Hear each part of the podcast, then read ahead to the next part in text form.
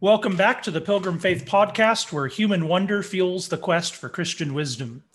For anyone who has been paying attention to Christian publishing over the last few decades, it is manifestly the case that evangelicals are unsure of their relationship to psychology you can find plenty of books that set up an antithesis between Christianity and psychology. So the, the Christian worldview diagnoses the human problem as sin and the solution is repentance. Uh, and secular psychology diagnoses the human problem as an environmental or chemical, and the solution, therefore, is uh, therapeutic or medicinal.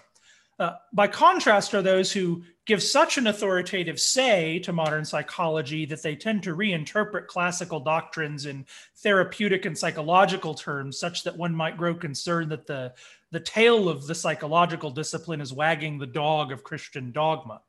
Uh, with Dale and I today is Matthew LaPine, pastor of theological development at Cornerstone Church and lecturer at Salts School of Theology in Ames, Iowa. Uh, most relevant for today, however, Dr. LaPine is the author of a recently published and very important book, The, the Logic of the Body Retrieving Theological Psychology. In this work, Dr. LaPine seeks to show that there is a whole tradition of psychological theory within the Christian tradition that anticipates many contemporary developments and that we can still draw upon in our pastoral practice overcoming the dualistic manner in which we tend to imagine and therefore care for the human person. But I don't want to say too much at the get-go because I think the crucial pieces will come out in our conversation. So we'll just we'll just get right to it. So uh, uh, Matthew, first of all, thanks for for being here with us. We are very delighted to have you. Yeah, thanks so much for having me. No, our our pleasure. Uh, so maybe the first thing we can do is just uh, have you talk about uh, Mary's anxiety. I thought it was a fantastic way of setting up the problem. You've you've got a lady at church named Mary, and she struggles with anxiety. Tell us what you think Mary is likely to experience as she as she tries to manage anxiety at an ordinary, well-meaning evangelical church. Mm-hmm.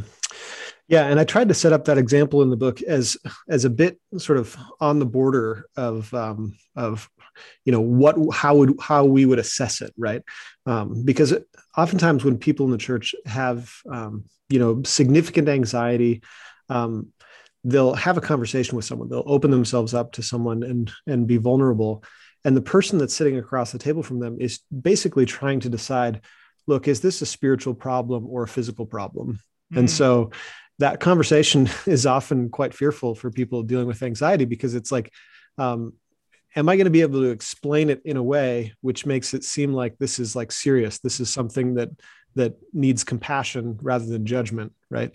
Um, and uh, so i like to say those conversations are our anxiety is sort of guilty until proven innocent uh, you could say.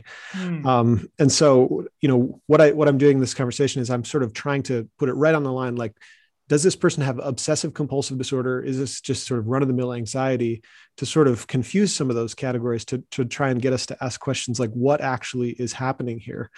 Um because because you know if it's sort of run-of-the-mill anxiety oftentimes in the church what what we'll hear is we'll hear something like um you know anxiety is a uh, uh, uh, it's unbelief. It's it's a lack of faith in god um, that he's good and that he can provide and and things like that. But then if it's something that's that's going wrong with the body, there, there might be some other steps that you need to take um, you know, perhaps take an SSRI uh, uh, or an anxiolytic, some some med- medication that will sort of mitigate some of the anxiety that's going on. And basically, I'm I'm just trying to say, look, um, when we dichotomize it that way, it's kind of convenient for us in the church, but it actually isn't capturing what's going on because anxiety is always involving both our, our ways of seeing the world and the way that our body is organized. And so you can't disentangle um, sin and suffering in that way. You have to actually drill a little deeper to find out what's going on underneath the surface. Hmm. Yeah. Hmm. In a lot of ways, what you're doing, or at least what this really helps me to think more carefully about, was just what it means to be a human right we are and and we have this in our catechisms if we're good catechized uh, you know boys and girls we say what is man it's a reasonable soul and a body uh, but even when Joe and I were talking about this, even to make that move and to and to articulate the distinction is an abstraction that's already sort of putting things into two separate categories instead of like one holistic person uh, that right. just is man, right? Um, and it seems like with what you're doing in your recovery, uh, you do put an emphasis on how in the modern age we tend to, like you're saying, do the dualism move and separate those two things, and then mm-hmm. like here's a couple bible verses and that will go away. Or here's some uh, here's some ssris and that will go away. And so right. you're trying to synthesize these things. And i just yeah it was yeah uh, no I, it was that, good. so I, I see it as two fundamental contributions that i'm trying to make. One is a, a more holistic account of body and soul.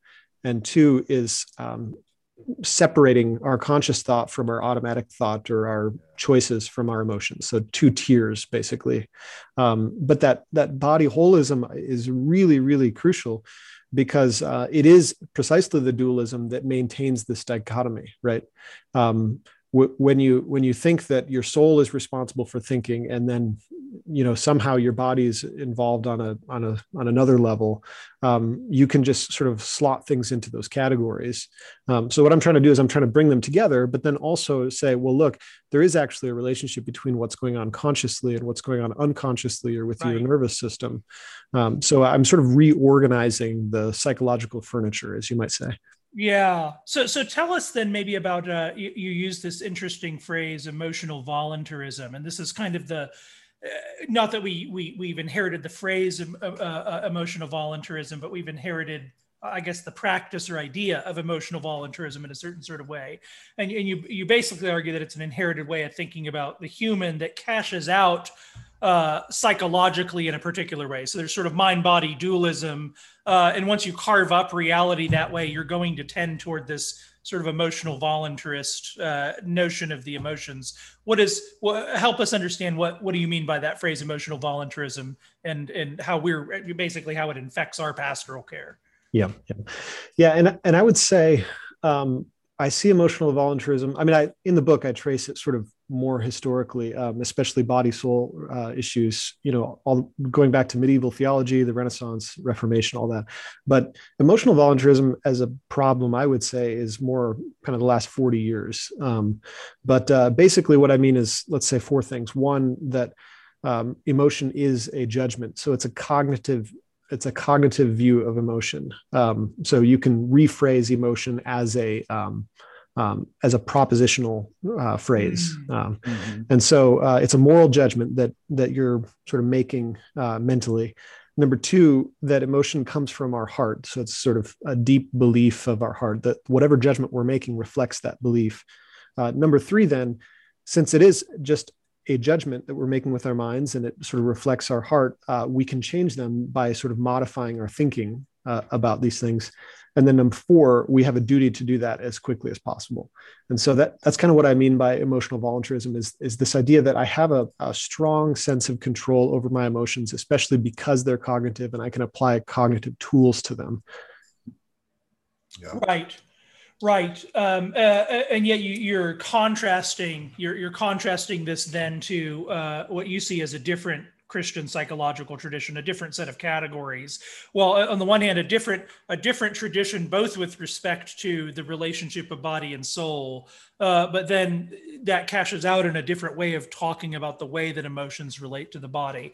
And of right. course, um, just to you know, I'm throwing that out as a question, but of course, it's a loaded question because obviously in our space like it's it would be hard to delineate you know uh, uh, thomas aquinas entire account of human psychology. It's a complicated affair. And i and i should say to listeners one of the things in this book that that you might not expect is that a large part of it is historical and thoroughly mm-hmm. historical. It's very very well researched. But uh if you were to um maybe if i put it this way if you were to sort of bullet point where you think thomas uh, provides categories that don't quite that that that say something different than emotional mm-hmm. voluntarism or frame those the maybe the body soul relationship different. How would you yeah. 30,000 foot up summarize that? Yeah that's great. Yeah so i you know one interesting thing uh, i mean i came at this project actually i was sort of more philosophically interested in emotions. And so i actually was planning to write um, a dissertation uh, more oriented towards a cognitive view of emotions. And i had a friend who really pushed me towards uh, investigating trauma and what, what I began to find was um, the, the, there is this divide between philosophers and psychologists in the contemporary mm. debate about emotion. And philosophers tend to be cognitive oriented, psychologists tend to be non cognitive, uh, where emotion is a sort of event that happens in our body and especially our, our limbic system or our lower brain systems. Um, but what was fascinating to me is I, I read this book called um, The Logic of Desire by Nicholas Lombardo. And I, I, began, the, the question was, what view does Aquinas hold? Um, Thomas Aquinas had a very developed psychology. And um, what's interesting is that he was, uh, you know, probably the three most cited people in his uh, section on the passions or virtues are uh, Augustine, um, Aristotle, and then uh, this guy named Nemesius of Emesa, which actually he didn't ever cite him. He he misattributed. Uh, I think it was to Gregory of Nyssa. Um, he he he didn't understand that it was actually this Galenist medical doctor that he was citing. Mm. Um, but uh, so his the the point that I'm making is his account was actually quite medically integrated. So um, fear is a heating of the heart, for instance. Um, but uh, you know, I thought it was historically fascinating because Galenism actually, you know, ended in like the 19th century. It wasn't until germ theory and how we understood how disease arose before we stopped talking about how qualities like hot and cold and moist and dry were impacting our diseases. You know, we still have a lot of that carryover language of Galenism. Anyway, all that all that aside, the point from Aquinas um, Aquinas has this category of passions. So um, passions are sort of in this middle level. He's got three. He's got three basic faculties of the soul. The soul doesn't isn't just account, uh, accounting for thinking, but it's accounting for thinking. It's accounting for that sort of middle level where you have automatic thoughts and passions, and then that lower level where you have um, like digestion and heart rate and stuff like that. So the the lower level are things that you don't control at all.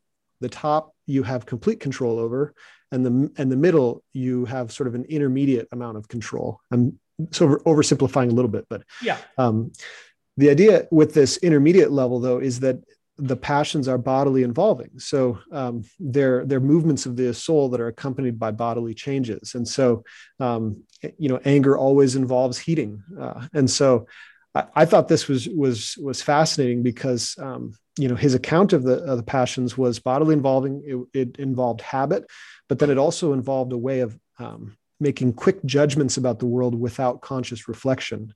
Um, so our passions are sensitive to reason but not directly controlled by them. So um, in any particular moment um, you know let's say that i'm walking through the woods and i see a stick that's sort of s shaped uh, and my body has this reaction uh, I'm making this quick judgment that that's a snake and that I need to be on on guard or alert or or um, you know uh, defensive. Um, but that judgment actually bypassed my sensory cortex, like it like it was it happened before I even was aware of it. And so that's what Aquinas means by that sort of quick judgment. And the other thing that it does then it, is it kicks in what we would now call our sympathetic nervous system. So you get that fight, flight, or freeze reaction. Um, and I think it's it's really important because um, you know the cognitivist uh, the cognitivist view, the two mistakes that it makes is one, it it um, it overlooks how bodily involved our emotions are and the habits that our emotions uh, can get into. Like our body has a sort of climate to it, and we can get into ruts. Um, but it also overlooks the fact that that judgment is actually not my thinking. uh, but that yeah. thinking, my thinking and that judgment are different things. Mm-hmm. And it's not clear exactly how they relate to each other. Um, there's lots of judgments my body makes, um, so to speak, that yeah. I, I'm not making, you know, like I, am afraid of heights. And so if you put me, you know, on the top of the one world trade center, um, I would be afraid to get out of the elevator, even though I know that I'm safe. Um, yeah. So I would actually be disagreeing with my body in that case. Right. Yeah. Yeah. And this is just um, another thing Joe and I were talking about with this book is like phenomenologically, this is just true. This is why it's so mm-hmm. important that you're doing a retrieval um, because this is our this is our the way that we operate in reality anyway. You can deny it if you'd like, or you can come up with a new scheme, but nevertheless, this just happens to you. and the minute that you even begin to say, no, that's not true, you're already disconnected from reality, and we might need to have a therapy session, ironically enough. Um, but one of the things that you mentioned is that Thomas is pulling from uh, this doctor Galen, um, and how he saw the uh, various elements and what how that corresponded to the body. Like you're saying, anger is heat, but he also had a notion of like uh, contracting and then like creating vacuums that sort of are like black holes that suck. So like there's joy is like the expansion of the soul mm-hmm. towards the good and then like depression or anger is like a contraction of that. Talk a little bit about what Aquinas actually does with that. And an interesting thing is like Galenism is not medically correct in the modern age, but nevertheless we can learn something from it. And that is like expressed explicitly with Aquinas and how that tradition develops. So, talk a little bit about um, how he was using that, how he was applying it, and where he went with it. and maybe that's a good question. I won't load you up with a bunch of questions. So, yeah, yeah. I, th- now you're you're asking me something that requires me to to recall uh, the specific passages. That, yes, and well, basically, uh, I think what I'm trying to ask is, um, and you're explaining it in part, but Aquinas has a tiered psychology. So what I'm really trying to ask is. how did he understand the passions and the desires and the will and how are is there a hierarchy to those things and what is the relationship if there is a hierarchy? Yeah that's good. Yeah. Yeah so um, aquinas talks about the the relationship between the will and the passions as um, as a as a way of of governance right? The the will governs the passions um, just like reason governs what he would call your sense appetite. So yeah. your your passions are responsive to your uh, i'm sorry your uh, your uh, apprehension or your perception, right? Your passions are responsive to perception, not to thought. So they're, they're responsive uh, to immediate objects um, rather than abstract ideals. But um, so the will is governing the passions in a way that is not despotic, but it's political. Um, so uh, your reason and your will are actually convincing your passions to respond in in certain ways, um, mm. uh, rather than uh, rather than just ordering them in in each particular instance. So there is a sort of uh, Jonathan Haidt uh, says that um, we're like a uh, a man riding an elephant. so yeah. the elephant has its own momentum and and perhaps even its own ideas of where it wants to go and and I think the idea is, you know, the man can at some level control the elephant, but it, you know, might take a while, or there yeah. might be certain circumstances where he can't control the elephant or something like yeah. that. Um, but yeah, so I, I, mean, I, I think that the, um, you know, basically what what it comes down to is the insofar as the body is involved, there's a certain sort of um, let's say, uh, uh, uh, well, I, I, use the word plasticity. Um, yeah. So right. The moldability, a sort of grist to it, where where you can't. It, it's not just infinitely flexible, but it is flexible in certain ways and in, at a certain pace. And so that's why it's a it's a political governance. And I use the metaphor, which I actually don't. It's not much of a metaphor. It's actually, um, I think, a biblical theological theme is that humans are are like trees and and we right. bear fruit bear fruit like trees. And so um, in a sense we are god's undergardeners and we're we're cultivating and governing our body by our words and by, by our choices. Um, and that sort of works its way down but it's not sort of an immediate thing. I mean it's not uh, you can't grow a tree overnight for instance. Yeah. And so that when I, when we talk about maturity, I, I, I, you know I think I read Philippians today, and I just you know you see the uh, Paul's like this this mighty oak. He's he's such a mature Christian person. He can say, "For me to live is Christ, and to die is gain." So um, yeah, I hope I, am I I hope I'm getting sort of at what you're asking there. Yes, and it's difficult because there's so much to say about it. Uh, so yeah, one yes. one thing I might I might want to uh, uh, ask, sort of uh, in that, just because I think it's going to be the natural question that arises. This this metaphor that Haidt uses is just wonderful, sort of the man the man kind of riding the elephant sort of thing. And now, but one thing, you know, anytime we talk about rehabituation, because of course this is a this is a crucial thing. Here I, you know, here here here I am. I struggle with anxiety or something, and I want to uh, I want to engage perhaps in a process of rehabituation in as much as that's part of, you know, what it means to overcome anxiety within a sort of whole person uh, way of treating that.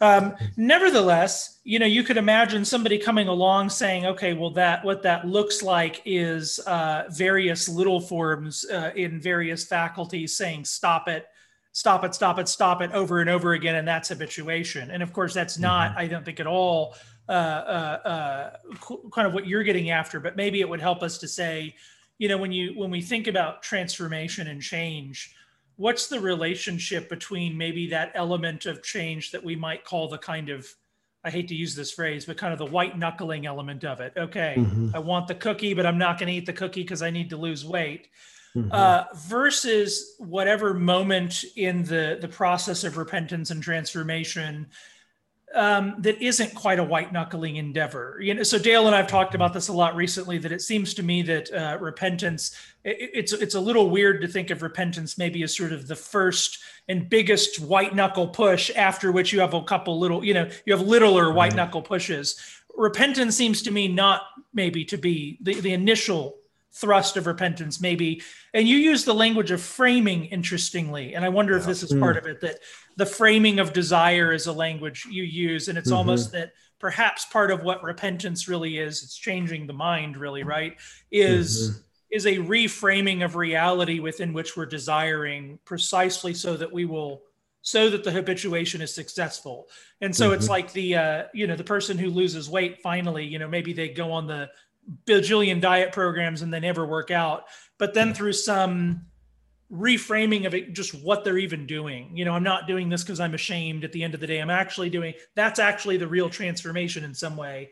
And then the the actual losing of the weight is a so I'm throwing a bunch out there, but I wonder respond to all that, I guess. Yeah, yeah. yeah no, that's great. Well, well so let me, let me actually um, sort of walk through uh, Romans six through eight on this because I mean I think I think one of yeah. the pit one of the pitfalls that I want to avoid is I want to like I am trying to bring back uh, the role of the body and especially the plasticity of the body, the ability to take a new form and to hold that form. Um, so uh, I'm bring, trying to bring back habit within the, the conversation of uh, theological psychology. Um, but uh, I don't want to get into like I, I, don't I don't I don't want to fall into the idea that what I'm talking about is the same thing that like Charles Duhigg is talking about or any of these other habit gurus. Yeah. Um, right. Like what, what what I'm actually talking about is a biblical theological emphasis on our embodiment and so Romans 6 through 8, I think it's really fascinating because we, uh, you know, you talked about framing. I, I, think there's essentially the two beats of Christian sanctification in chapter six. So the end of chapter five talks about the reign of grace and yeah. how, how does this reign get, get actualized, right? Um, and uh, I think you know what it's doing in chapter six is essentially saying there's two parts to this. One is reckoning yourselves a uh, dead to sin and alive to god. And so that again if you look forward to chapter 12 that's the sort of mental renewal. So you understand what god is doing in the world in justifying us all uh, in christ um, uh, and uh, you understand that that sort of by union with christ and joining with him in, in baptism and uh, being raised with him uh, that you're you're fundamentally a different uh, person. You're you're in christ. And as chapter 8 says uh, you're also filled with the Spirit. Then uh, I'll get to that in a second. But the second beat then is the presenting your body as instruments of righteousness, which, as Paul says, leads to your sanctification. And so, um, you know, in psychological terms, I think what he's what what is essentially happening there is the idea that I said uh, or that you said of framing. Uh, so you're understanding the world differently but then the presenting of your body is actually a sort of new experience uh, of the world. Uh, mm. uh, so it's so you you come to embody you uh, uh, the world in a different way. You come to see it and respond to it in a different way. And of course uh, as we get to to chapter 8 the key really though is to be in christ is to be filled with the spirit. And the spirit is bringing to life our our our mortal bodies right? And so um, you know, I, I, I, think it's fascinating. If you read six through eight um, and just underline everywhere he talks about body, members, or flesh, you begin to see that actually the, these uh, three chapters are, uh, he has a lot to say about how we come to embody the reign of Christ. In fact, I think that's the best definition for, for flesh is the reign of, uh, of sin um, mm. in our bodies and, and under the law, you, you could say. Um, so you know chapter eight when you get to chapter eight you you see the spirit's work in bringing uh, our bodies to life. Uh, i'm we, we we are supernaturalists. We we are dead. Uh, right. uh, we are dead without the spirit's in uh, quickening right. power right? That, yep. that's a sort of renewal of god's breath on the ground um, that that's necessary for our salvation. But that renewal um, uh, as as you know our bodies are groundlings right? We come from the ground we share in the curse on the ground. Uh, and as you get to the end of chapter eight, you, you understand that uh, God is renewing the ground, but it's still groaning, awaiting um, its redemption. And in the same way, our bodies are also gr- groaning, awaiting their redemption.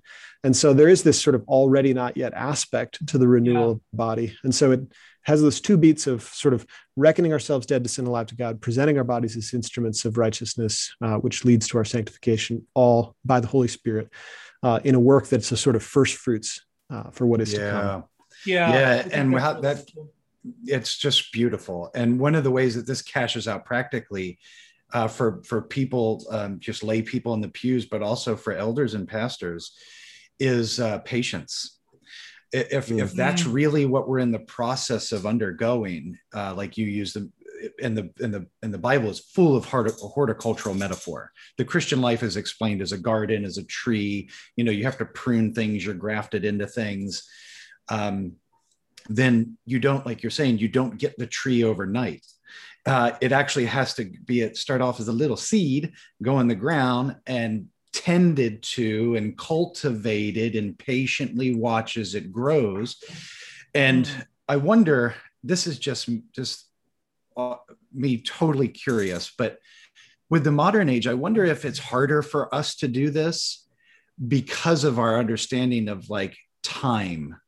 Um, mm. Like our days are so full of things that were not ordinary. It was just not ordinary for like for previous generations, and we right. have so many things making a claim on our time and our attention that in order to pursue one particular thing, you actually have to really like love it a lot. Uh, but that also creates a sort of anxiousness about how the world is invading us at every turn where mm-hmm. you, it's hard to get quiet it's hard to have meditation it's hard to disconnect it's hard to do all these things and so we are by nature the modern man is less patient than pre now i'm not saying patience is a thing we all humanity just will always struggle with but i'm just curious is like in with our the context that we're in it seems like patience is a much harder virtue to cultivate because the world is screaming at us that you can't be patient you got to go go go go go so i wonder if that's what i don't know right. maybe this is where we make errors in relationships and counseling and everything right yeah i i, I mean as i was writing uh, the final chapters of this i just I was so struck by uh, God's patience. yeah. Um, I mean, we, we don't want to be patient, but we've forgotten that actually God is patient. J- James yeah. five uh, mentions that God is like a farmer who who awaits uh, the I forget the sw- the early and late rains or something like that.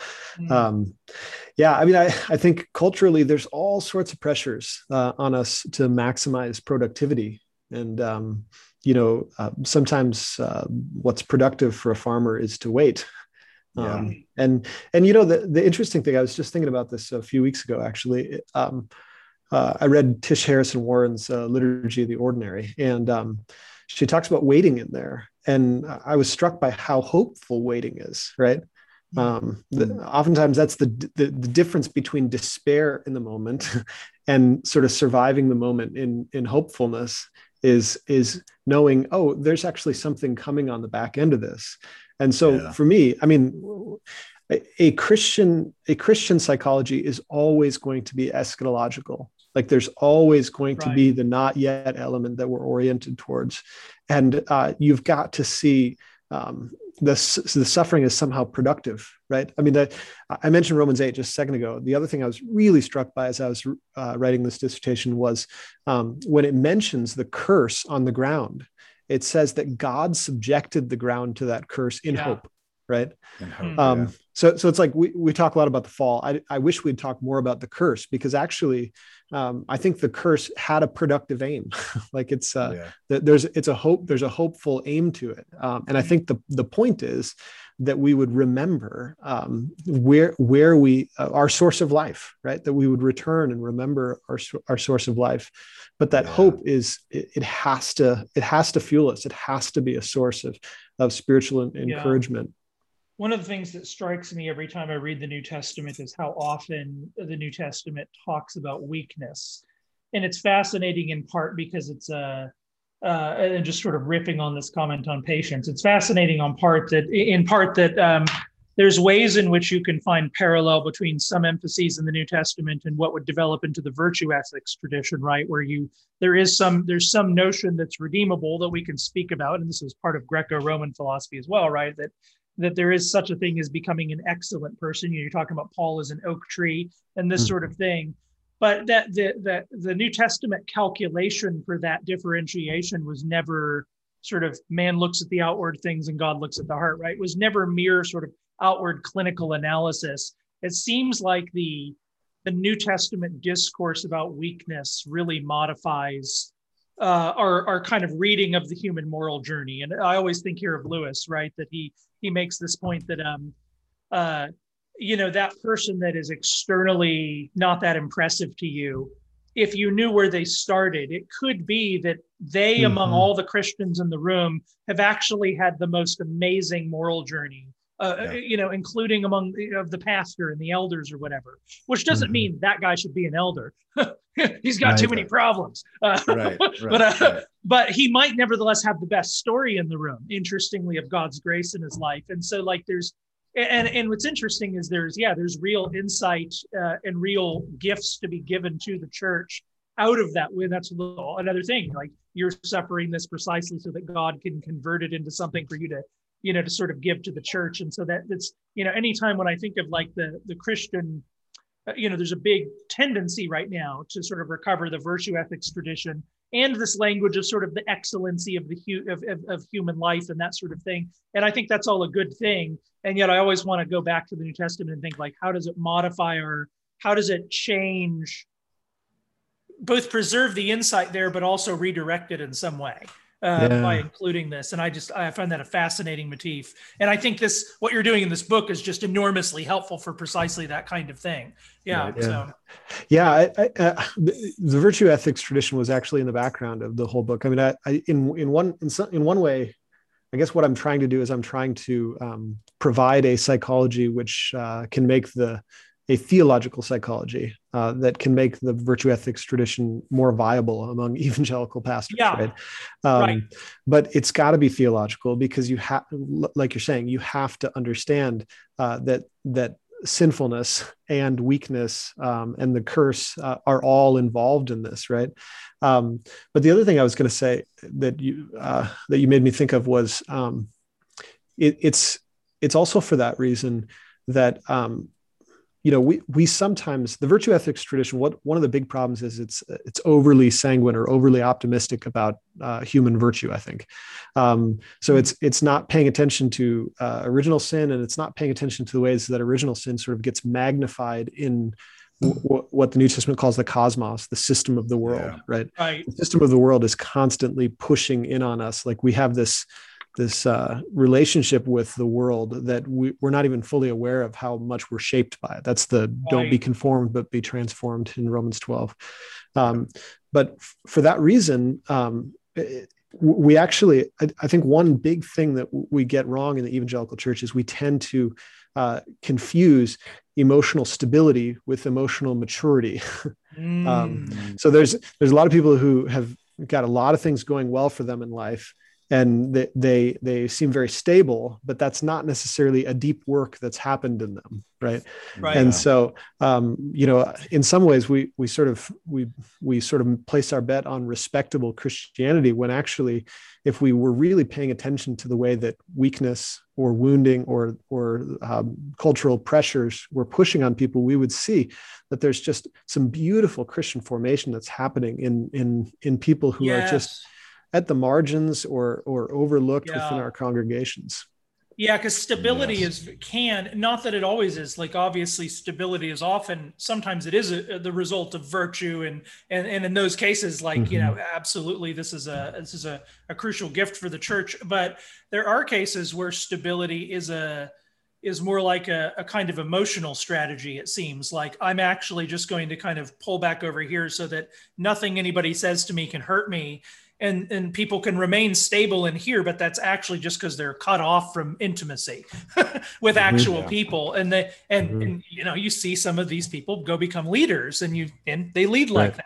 that yeah. yes yeah yeah, uh, in, in destructive maybe, ways yes. yeah that's right and i think a part of that has got to be because just the word emotion triggers uh, the the reformed mind in a lot of ways. So if you th- what I hear a lot is like don't let your emotions r- rule you. And now that that's a fine maxim. And we would i think all three of us right. would say sure what do you mean? Right? Like what do you actually mean by emotion? Yep. and there there but that's the that's the, that's all that they can say because the minute that you start to like dig into what is emo- what are emotions and how do they function and what are they doing? Are they signaling to something that's good? Are they moving towards it and i'm just not paying attention in appropriate ways or whatever? Um, mm-hmm. and you actually help us to think about that at the beginning of your book i think. You talk about the phenomenon of emotion and how we can understand it or at least how you know our tradition uh, has understood it before. But, but i think that that's part of the problem too is like you get these um, you know young men that are coming out of uh, good old you know solid reformed uh, seminaries and they got a head full of doctrine and they're like emotions bad for some reason and you know right don't be yeah. so soft all the time and you know man up mm-hmm. boy and you're like uh you know i have a dear so, friend who says the sixth uh, the sixth sola of american uh, american reformdom could be uh, sola bootstrappa uh, is right. so sometimes that's not that's not everybody thank god that's not everybody there's many many good uh, good ministers and churches uh, uh, who sure. are i think functionally doing these things well um, but that does actually, what Dale just said, kind of helps us get to the next, uh, maybe the next thing that would be worth mentioning, and that is, you know, you've mentioned this sort of cognitivist view of the emotions, which I think maybe is our intuitive way of thinking about them. They reflect sort of deep-seated thoughts, you mm-hmm. know, if you will, and maybe there's some truth in that that maps well onto some emotional experiences. Um, but there's some contributions, I guess, in contemporary uh, contemporary psychological studies that complexify that account. And I wonder if, you know, uh, I'm thinking here of the, this book just seems to be everywhere I turn. Everybody is quoting to me. It's in your bibliography. Um, you probably could already guess who it is. Uh, van Kolk, I guess. The body keeps the score.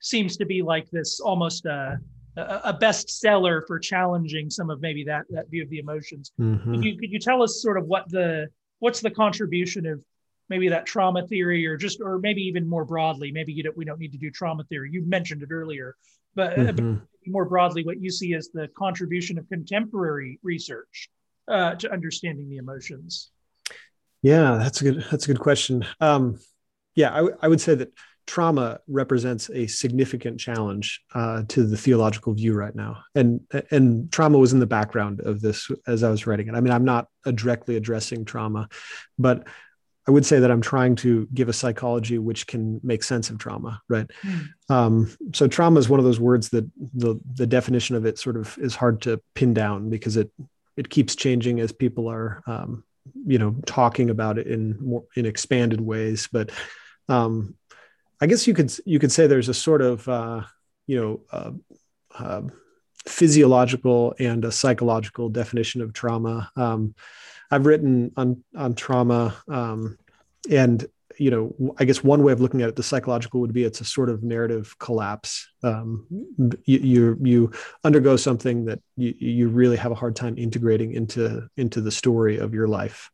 Um, um, a more physiological way of of um, you know uh, defining it might have to do with um, kind of how your memory gets encoded and and how you sort of block off in terms of your or your neuroscience uh, your access to certain explicit memories.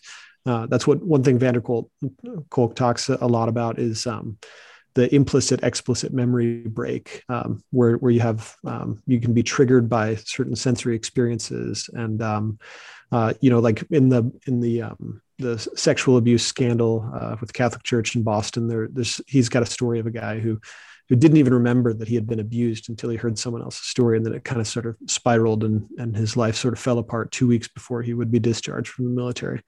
But um yeah i uh, maybe i'm losing track of your question a little bit here but i think that trauma is a is a very significant uh, thing for us to deal with. I'm not sure um, you know i think it'll be a while before we kind of get our hands around everything uh, that's that's going on there um, but i do think you know having these categories of um, you know tiered psychology where there's a difference between what's going on in slow reflective thought and what's sort of uh, what I call the logic of the body, like the the the physicality, the sort of lower psyche has its own logic.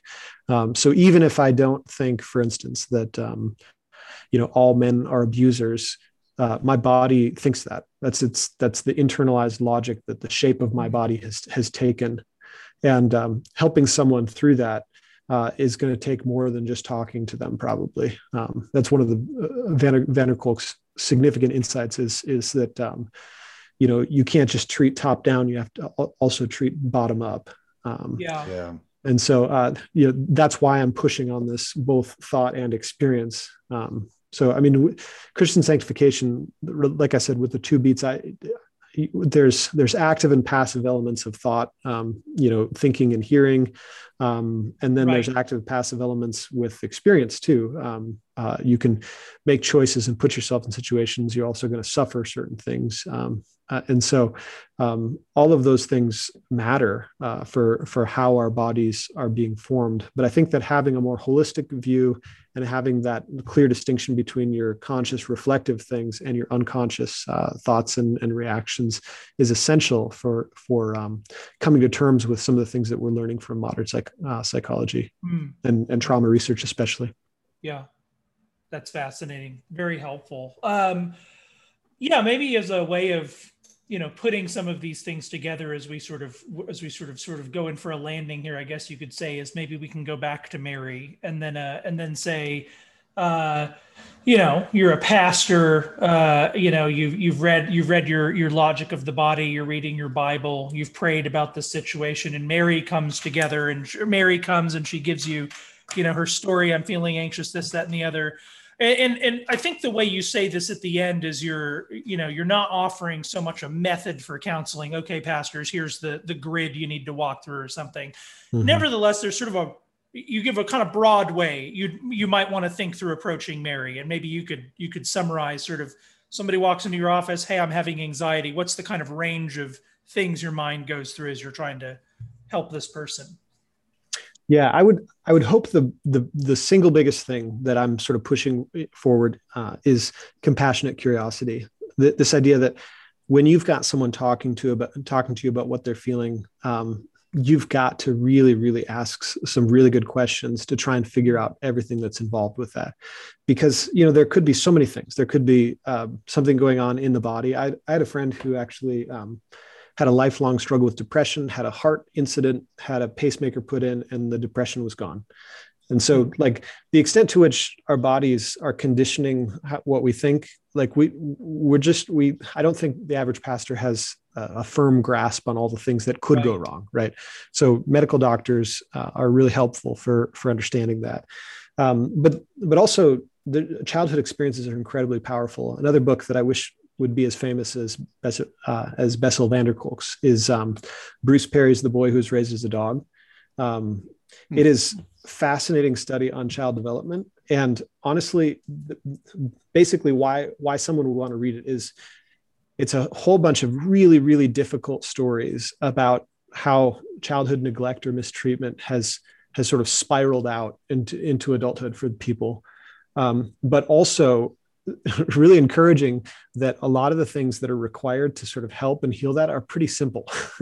um. Like there's one, one one woman who's sort of a hero in the book is it, you know her her intuition was just that you know these 12 year olds or whatever she was helping uh, just need to be held. And so she just like take them in her arms and and just rock them, right? and, right. And it's like it's like well, well, that's it's genius, but it's also not difficult, you know. So yeah. anyway, body childhood um, there's there's all sorts of stuff going that we're tracking unconsciously in terms of how our lives are going how close our relationships are. We know that we never think about it. Um, the goals that we have the expectations we have on life. So there's a lot of things to be asked about. And so some compassionate curiosity would say well look this isn't just you know that you are sinning uh, and this isn't just that sin is not involved and it's just something in your body. There's sort of this mix of sinfulness and life experiences and, and um, you know, things that are going on in your bodies or your stage of life or, um, and you got to sort of work hard to get your hands around that. So that's the first thing is sort of dig, uh, compassionate curiosity.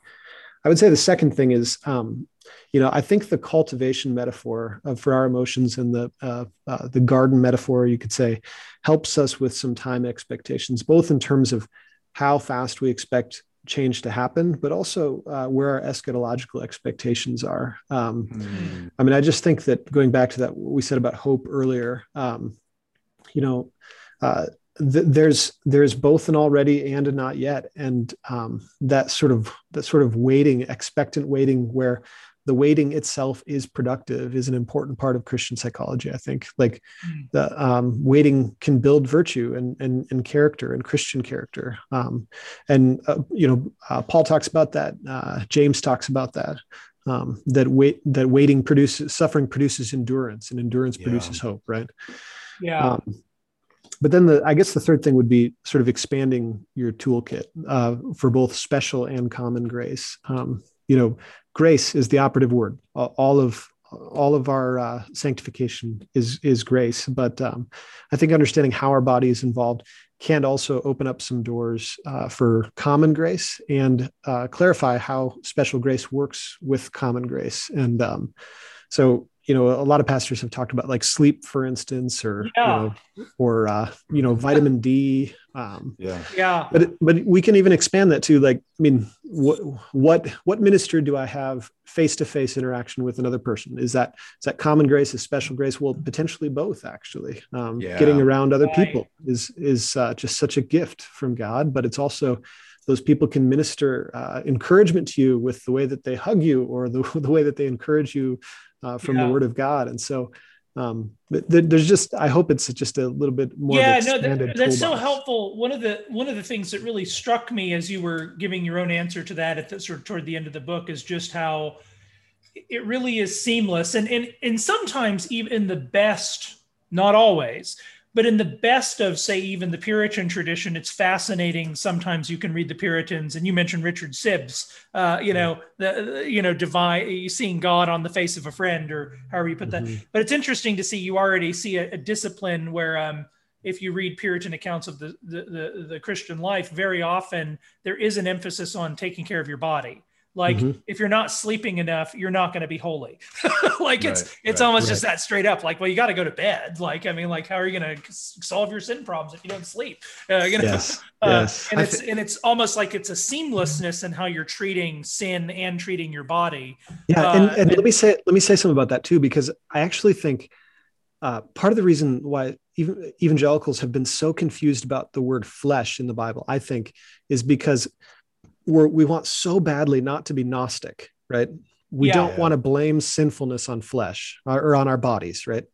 Um, but I think uh, Kevin Vanhoozer said this to me. Uh, there's for every um, for every move that you make in the doctrine of sin, there's an equal and opposite reaction in the doctrine of sanctification. So if you take bo- the body out of the doctrine of sin, you also take it out of the doctrine of sanctification. Mm. So yeah. it's not a liability, but it's also not an asset. And I'm just trying to say, no, the body is actually because it's habituated, it can be either. It can be a liability and an asset or both, right? Sure. Sure. And I think I think we all understand this intuitively. Like we always say, man, I've been eating crap like crap for the last week. I feel horrible. Right. Like there is there is some Is this a personal you, confession confession? Yes, yes, this is personal. Absolutely. Actually, I, I just said this the other... to Dale's eating habits. Yeah, those yeah, Cadbury eggs over Easter. That's the problem. Yes. Well, the uh the thing for me is like uh my family and I just moved back uh, to where we moved away from like eight years ago, and we're around our, our my family again, right? Mm-hmm. So every night is like people coming over, a couple bottles of wine, bunch of food, staying up too late talking with my siblings and my parents, and you know, and and mm-hmm. now everybody's like, oh, we got to take a break tonight, guys. Just can't can't do it. Uh, we got to take. It's like, yeah, I need a break too. I need more sleep. I got to eat better. We got to, you know, um, yeah. but but that really does something to you psychologically. Like if I miss, and maybe this is a, a real bad example, but I know for me, if I miss my morning walk, the rest of my day just feels so burdensome. Like my walk in the morning, I get the fresh air, it clears the cobwebs out. I normally have a podcast, so mind is going a little bit, heart rate's up, you know, muscles are working, body's sort of good. And then when I get home, it's like, okay, now I'm ready to do all the other things, you know? Um, mm-hmm. And that's just, I mean, like, like what we, your whole thesis is, that's just the way that reality is. And all we're trying to do is explain it well. So, yeah. Well, and Joe, any, and, and that expanded toolbox also helps us to see some of the wisdom in how Israel's uh, life as a community was arranged too, right? Yeah. Um, you know, there, there, there's just it's just a lot more. Uh, I mean, I, uh, I'll put it this way: you've got uh, you've got the Garden of Eden, and then you've got um, you know where there's a relationship between God and, and human beings. Like that's the primary essential relationship. Then there's a relationship between God, between humans and other humans, and then there's relationships between humans and the land.